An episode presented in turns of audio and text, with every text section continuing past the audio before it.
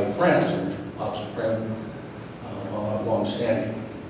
So those of you who don't know anything about Bob, which of course nobody and he has uh, written many books on, uh, on foreign affairs and uh, especially the geopolitical aspect of them. He is a senior fellow at the Center for New American Security. He's a senior advisor to the Eurasia Group. He has reported on foreign affairs three decades for the Atlantic. He was a um, analyst for Stratfor. He's a member of the Pentagon's Defense Policy Board, and he's a member of the U.S. Navy's executive panel. And Foreign Policy magazine twice referred to him as one of the world's top 100 global thinkers. His essays have appeared in many different places, um, in addition, of course, to publications I just mentioned-. Um, in uh, 2004, he received the Distinguished Alumni Award at the University of Connecticut. In uh, 2009, he was given the Benjamin Franklin Public Service Award by the Foreign Policy Research Institute, my other organization, I'm the editor of Orbis, and he's also published in Orbis. And of course, uh, the recipient of many other uh, awards. I always like to start by saying that, uh, you know, in, in, in the 1990s, when the wall came down and when we had our quick victory in the First Gulf War, a lot of people decided that geography didn't matter anymore. That somehow it had been, you know, basically overtaken by, uh, by technology, that all of these things we thought we used to know about the importance of geography had been uh, transcended. Uh, Bob never accepted that. And, uh, you know, one of the things I remember is uh, so many places around here in the government, we tend to break up the world by bureaucratic categories. So somebody who focuses on the Middle East doesn't pay any attention to other parts. And maybe that allows you to to dig deep, but it doesn't allow you to connect the dots. And one of the things I've always said about Bob Kaplan is he's one of the guys who connects all the dots. So, um, please join me in welcoming Bob Kaplan.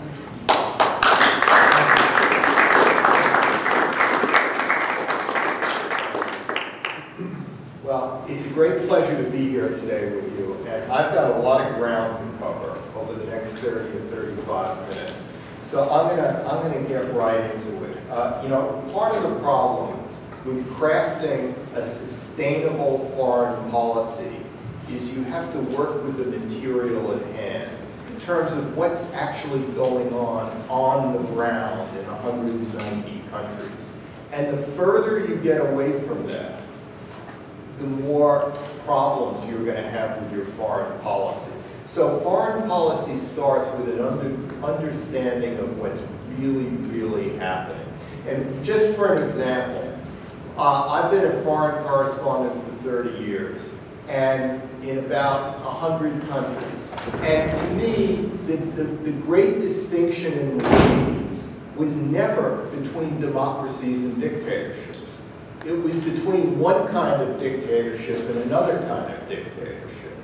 It was like, what does Saddam Hussein, who would kill 3,000 people in his prisons every month, have in common with the Sultan of Oman, who's an absolute autocratic dictator but governs according to liberal humanist values?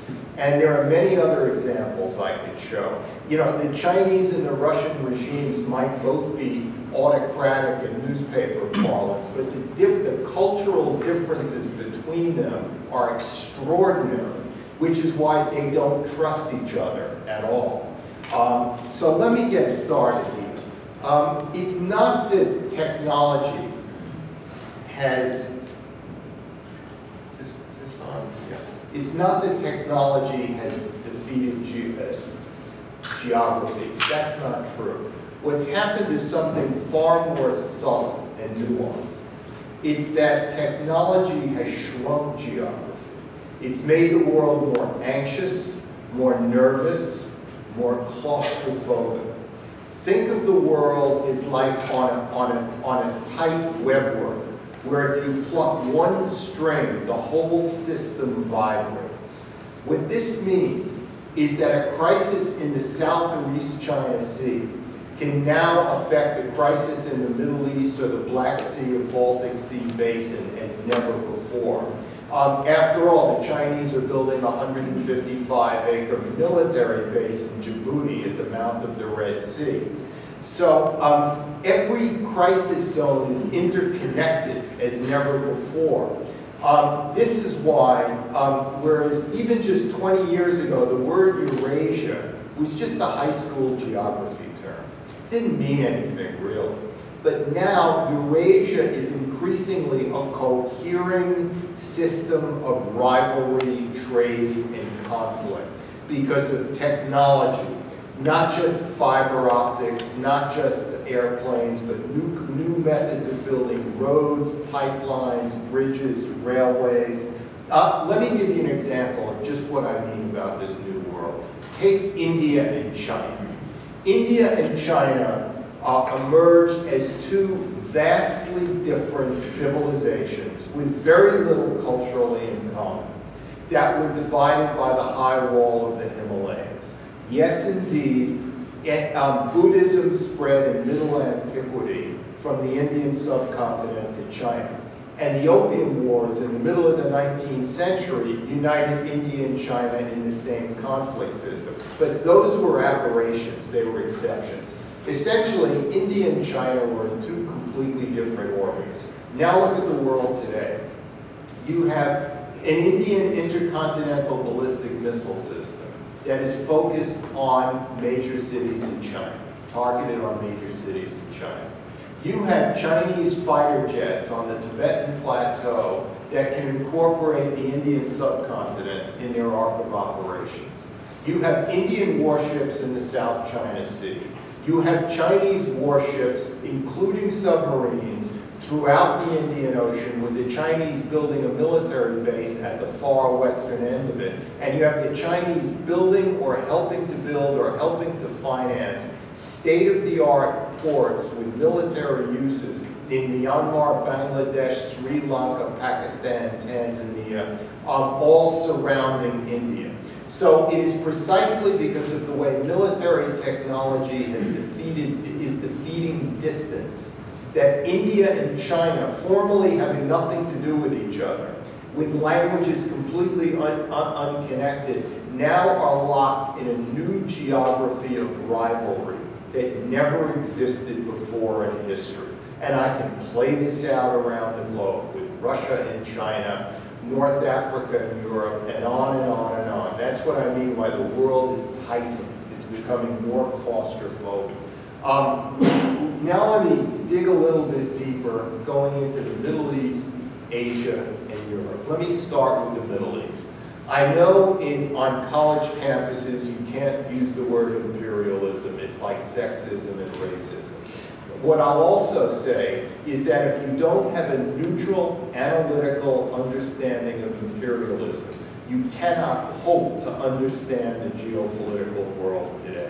I mean, why are, why are Turkey, Iran, Russia, and China so, uh, so dynamic, so aggressive, so vibrant? Because they emerged out of deeply embedded imperial systems. And their foreign ministries still are very imperial in nature, with hundreds, if not thousands of years of imperial tradition to draw upon.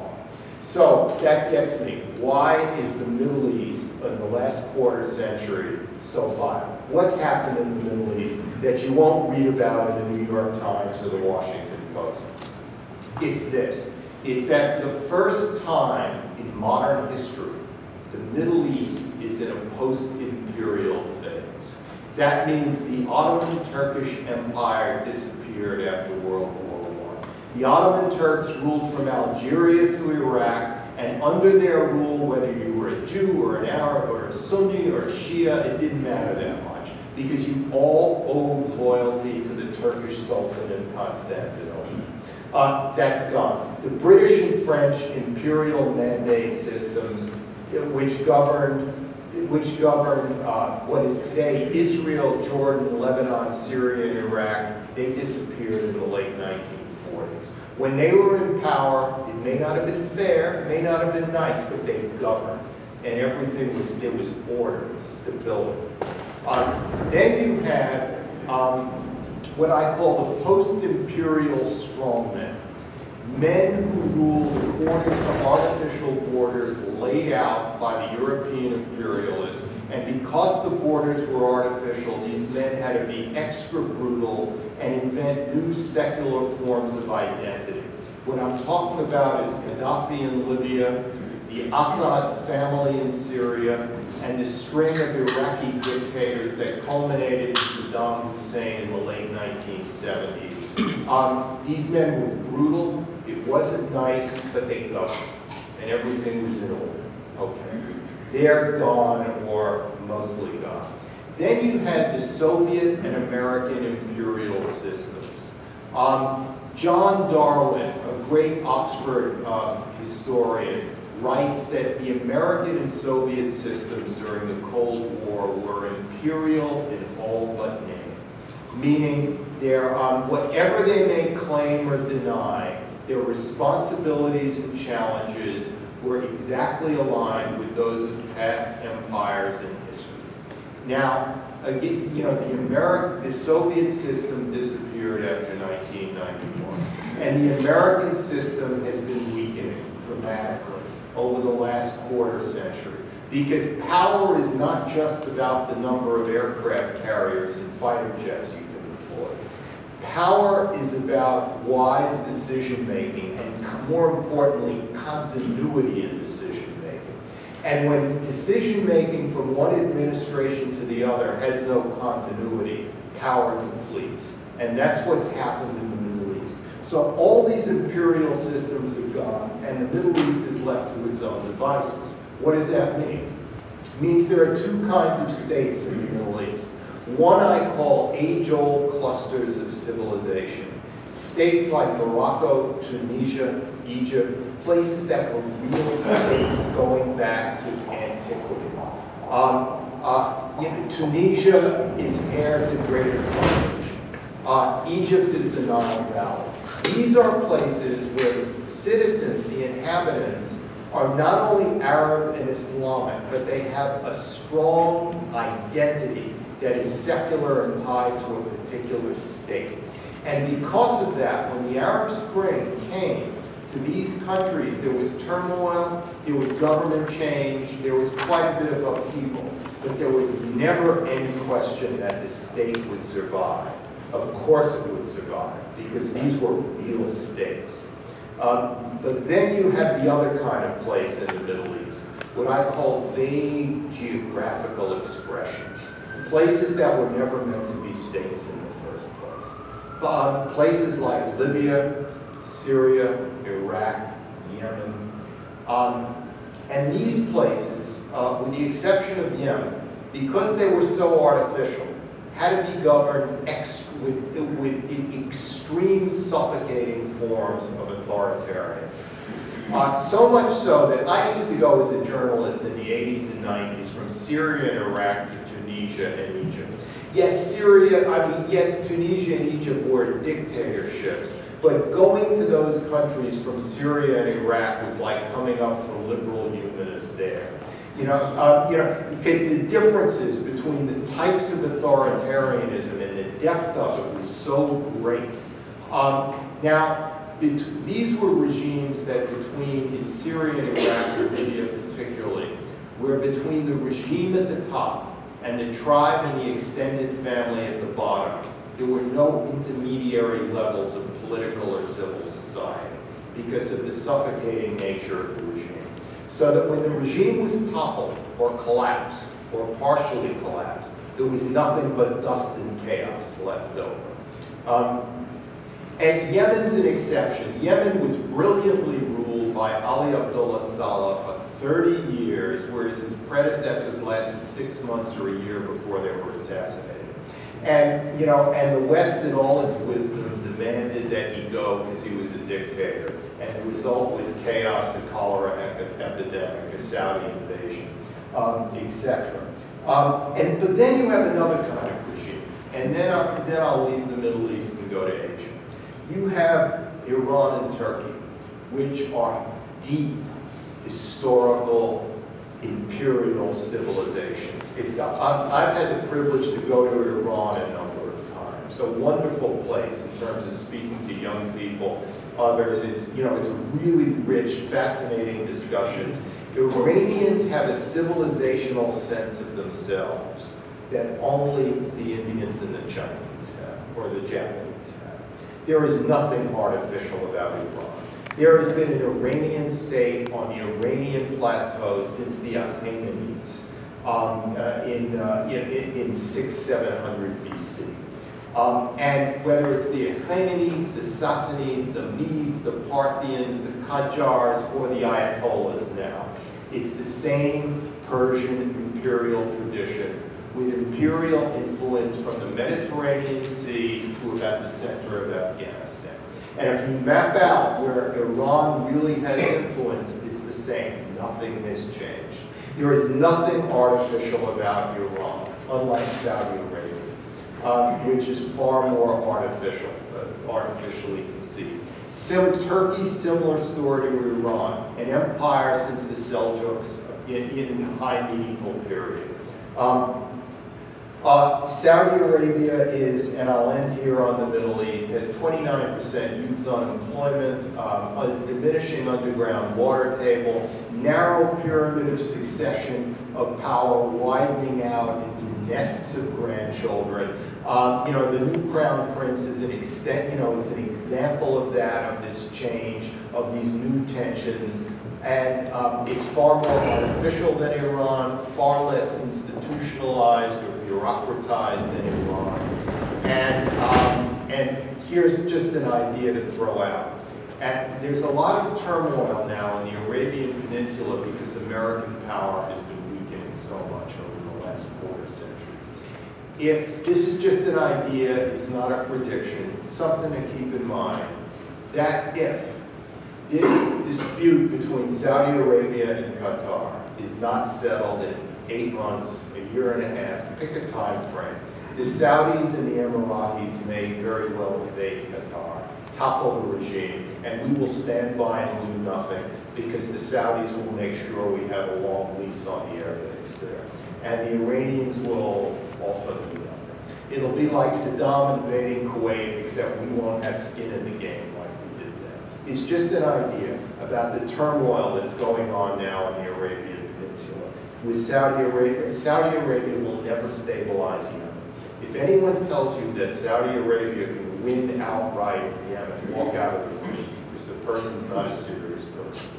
Um, all right, let's move to Asia. Asia, opposite scenario. You, rather than weak states, you have strong states. Why have we read so much about Korea, the South China Sea, the East China Sea, the last few years? What's going on? Aren't some of these disputes like the South and East China Sea go back centuries? Yeah, here's what's new. Throughout the Cold War, you had Asian states were internally focused. You had China, Mao Zedong's revolutionary ideals, internal. Deng Xiaoping's new economic mechanism, quasi-capitalist development in China, internally focused. Japan in a neutered, quasi-pacifistic state stemming out of the bad experience with militarism in World War II, except for trade, internally focused. Vietnam war, the Malay Peninsula at war with a communist insurgency, Singapore only getting started in 1963 and didn't become the economic dynamo until about the late 1970s. So all these places were internally focused. Then what happened? You had 35 years or so of sustained, dynamic, capitalist, or in China's case, pseudo-capitalist development. And what happens when you have more than a third of a century of dynamic capitalist development?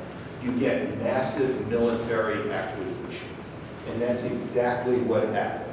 China, for reasons of newfound status, of trading around the world, suddenly had security concerns it never had before, and built, um, built the second greatest navy in the world with ballistic missile systems, fifth generation fighter jets, and all projecting power out. And what is Japan? Japan registers China as an existential threat and rediscovers nationalism. And, uh, and, and, you know, it makes this psychological change to having a military that can project power outwards, even though Japan for the last 20 years has had one of the, wor- uh, one of the world's most powerful militaries, but you don't read about that much. But now there's been a, psy- I just got back from Tokyo Friday night. There's been a real psychological change in Japan. Vietnam has been at peace since the war with China in 1979. What has Vietnam done? Institutionalized, bureaucratized, build a navy, an air force, etc., to project power outward to the South China Sea. What does uh, Malaysia do? Similar story in Vietnam. Singapore is like, in military terms, a little Israel in Southeast Asia, in the terms of their military force, their ability to do a lot with very little. Um, so Asia, and lo and behold, all these states are focused out, projecting power outwards, and they discover they have differences of opinion over who owns what in the South uh, or East China Seas. Uh, three, three little points here. Um, one is, no matter how much we negotiate with the Chinese, we will never convince them to do anything different than what they're already doing in the South China Sea. And the reason is, it is profoundly in their interest to do what they're doing. Because the South China Sea for the Chinese is what the Caribbean was for the United States in the 19th and early 20th century. It's the key foundation for world power. The, you know, America dominated the Caribbean, dominated the Western Hemisphere, and was able to project power into the other hemisphere. That's what the 20th century was all about. The Chinese um, dominate the South China Sea, have unimpeded access to the Indian Ocean. Then there are two-ocean navy, not just a one-ocean navy, and they become the dominant power, maritime power in Eurasia. Um, one Belt, One Road, what's it really about? It's a branding operation for the roads, railways, pipelines China has already built throughout Central Asia. It's a way for China to reach Iran, and because China is investing heavily in Iran, and China plus Iran is an unbeatable combination that will really undermine one country's power, and it's not ours, it's Russia's. Um, because that's the real competition in Eurasia between China and Russia, though the newspaper headlines often, often indicate the opposite, because they're only concerned with ephemeral things, not with deeper processes going on underneath. Um, and by being more secure on land, China has the luxury to go to sea with its navy in the South and East China Seas. Because except for the early Ming Dynasty, China does not have much of a maritime tradition. Finally, Korea Asia, before I turn to Europe. Um, it's not analytically helpful to look at North Korea as a communist country. What helps is to look at it as a national fascist state, like Ceausescu's Romania, where the real hatred is not against the South Koreans, it's against the Japanese. Um, remember, the Japanese occupied the Korean Peninsula not just during World War II, but from 1910 to 1945, for 35 years. Um, North Korea, North Korea's hatred of South Korea is nearly ideological. Um, towards Japan, it's racial and ethnic. And what North Korea seeks to do is not only divide us from our allies in South Korea and Japan, but to divide our allies from each other, divide South Korea from, from Japan. So that North Korea will seek to get us into a conflict where the Japanese are, have a different policy than the South Koreans, and we have a different policy than both of them. And we can play this out in Q and A, you know, how all this can happen. Um, the Chinese are in a very difficult position in the, uh, in, in, in the Korean Peninsula because the Chinese obviously don't want a regime collapse because that could lead to two million refugees into China. Um, at the same time, the Chinese are aware that if this crisis goes on indefinitely at this level of tension, it could lead to Japan acquiring a nuclear arsenal of its own, which would undermine China's attempt to have a peaceful, benign, tributary imperial system throughout East Asia, which is the real Chinese goal. Um, again, it's back to imperialism, um, which never goes away. you know. Um, and uh, so we can get more into the Korean Peninsula in, you know, in Q and A. Let me just touch on Europe for a moment. Um, uh, I- It's interesting, I was in Greece and Germany also in the last month. Uh, Greece is Eastern Orthodox like Russia. It's as close to Moscow as it is to Brussels. Greece, um, and Greece has, you know, you know, significant tensions with the European Union owing to the German bailout, partial bailout, you know, and the Greek, Great Greek uh, Depression. Um, but it's interesting, Russia is not moving into Greece. The Chinese are. The Chinese have been building, you know, been been enlarging and building the, the Athenian port of Piraeus for the Greeks. The Chinese are making significant investments all over Greece. The Chinese have more money to spare than the Russians. And the Greeks are more willing to have the Chinese in than the. Because the Chinese build things on time. They don't lead to a culture of corruption to the degree that the, uh, that the Russians do. Um, uh, to, to listen to Greeks talk about this is very revealing because Greeks, unlike and other people, uh, unlike Americans, have uh, can very easily discuss culture. You know, cultural differences between people, which official Washington has trouble doing because you cannot quantify it. Therefore, it's a minefield. But elsewhere in the world, people get to this first um, as an issue. Um, Russia. Russia knows that it was invaded not just by Hitler and Napoleon, but by Swedes, Lithuanians, Poles, Teutonic Knights, which means that Russia desires a soft traditional zone of imperial influence throughout Central Eastern Europe. Not like the Warsaw Pact, that was too expensive and it failed. Um, it's, uh, what it means is using cheap forms of subversion, buying local media through third parties, um, buying off corrupt politicians, running various forms of disinformation campaigns, running organized crime networks, intelligence operations, doing everything very inexpensively to undermine democratic governance from Estonia in the north to Bulgaria in the south. Um, uh, so that's one issue of Europe. The other uh, issue is I'm an optimist on the European Union. I think it will survive. Um, I wrote an essay in the New York Times last spring where I called the EU the necessary empire because it, it, it is only under the, an EU umbrella that countries like Serbia and Albania can find their way to permanent peace, that the Balkans can be truly stabilized, um, and that you know Russia and uh, you know countries like Poland and Hungary can ever hope to have a truly prosperous, stable future is only under the umbrella of the EU, which is like the old Holy Roman Empire in the 17th century. Um, so if the EU disappeared, you'd have to reinvent. The EU will survive, but you'll also have the rise of region states, of, um, you know, you- you'll have strong states. Um, Speaking about strong states, the only thing, countries like, Bul- a country like Bulgaria, it's in NATO, it's in the EU, but it doesn't mean very much. Um, What means very much is that the Russians and the Turks are fighting over Bulgaria's. And the only thing that's keeping the Russians and the Turks at bay is German economic power.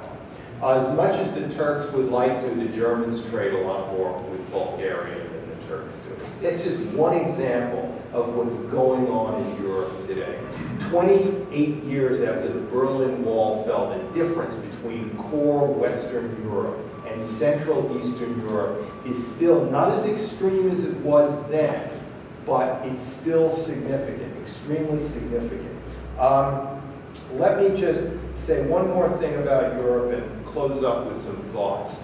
Um, the big historic question for Germany is this. Germany's, you know, if Germany ever really had an undermining political crisis, Europe would be in a lot of trouble. What keeps Europe basically stable and even optimistic is German political stability.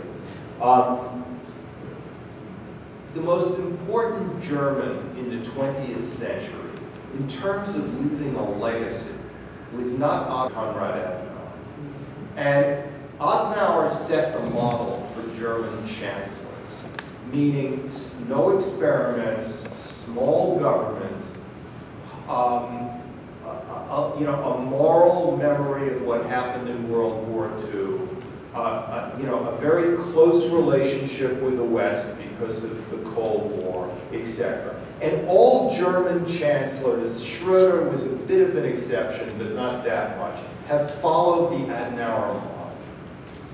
And the question is for Germany, 75 years since World War II ended, you know, when, you know, when will German chancellors grow out of the Adenauer and adapt, you know, and rediscover, a, uh, you know, a form of nationalism like the Japanese are already doing? Um, you know, it's inevitable. You know, people are upset over the, uh, the new alt-right party in Germany. My opinion is, why didn't it happen 10 years earlier? It's amazing that it took this long um, um, for it to happen. So Germany will change, and that will change Europe, um, you know, immensely. Uh, a, a word I forgot to mention about Putin. Um, I spoke to a former Egyptian foreign minister um, a week ago in Tokyo who sees Putin once a year. And he told me, he said, when you speak to Putin, Putin is, he can go into great detail on many or most countries in the world. He's enormously well briefed, really professionally briefed on all world crises. You know, he is, you know, he can talk for a- the longest time coherently through lots of details. He's in every respect an impressive leader. You know, very disciplined, impressive, may, may not share our values, may be very dangerous, but don't underestimate him. Don't buy this newspaper caricature, you know, of him. Russia and China, as well as Japan and India, have deeply impressive, strong, disciplined, intellectual leaders at this time in history. Keep this in mind. Um, Two closing thoughts. I would say that because all great powers face challenges, the United States, for reasons I don't have to go into in terms of democratic governance, the future of the two-party system, etc. Russia, its economy is declining, really. Uh, you know, Putin, you know, China is beating the pants off the Russians in the Russian Far East and Central Asia. You know, not just in Greece, but throughout Central Eastern Europe, the Russians are making, the Chinese are making big investments. So Russia has real problems. China's problems are more subtle. China's problem come when, if any of you have read Sam Huntington's Political Order and Changing Societies, um, it, you know, what, you know, what, what he wrote was that if a country's institutions don't reform and modernize at a fast pace, then the development of a big middle class, rather than good, is actually politically destabilizing.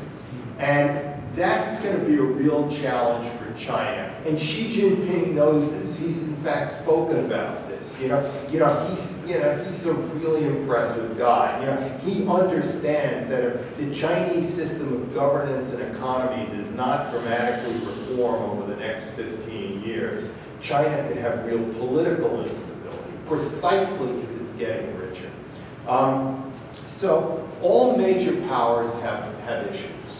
Um, and what that means, I'd say, is to close up, is we're living in an age of comparative where there's more anarchy than during the Cold War, obviously, and more than during the post-Cold War, which I date from the fall of the Berlin Wall to 9/11, essentially. Um, that, um, you know, there's more, you know, geopolit- the geopolitical world is far more fragile than it's ever been because everything is more interconnected. That, you know, integration not only leads to great advances in, uh, in economics and financial markets, it also leads to geopolitical fragility. Thank you very much.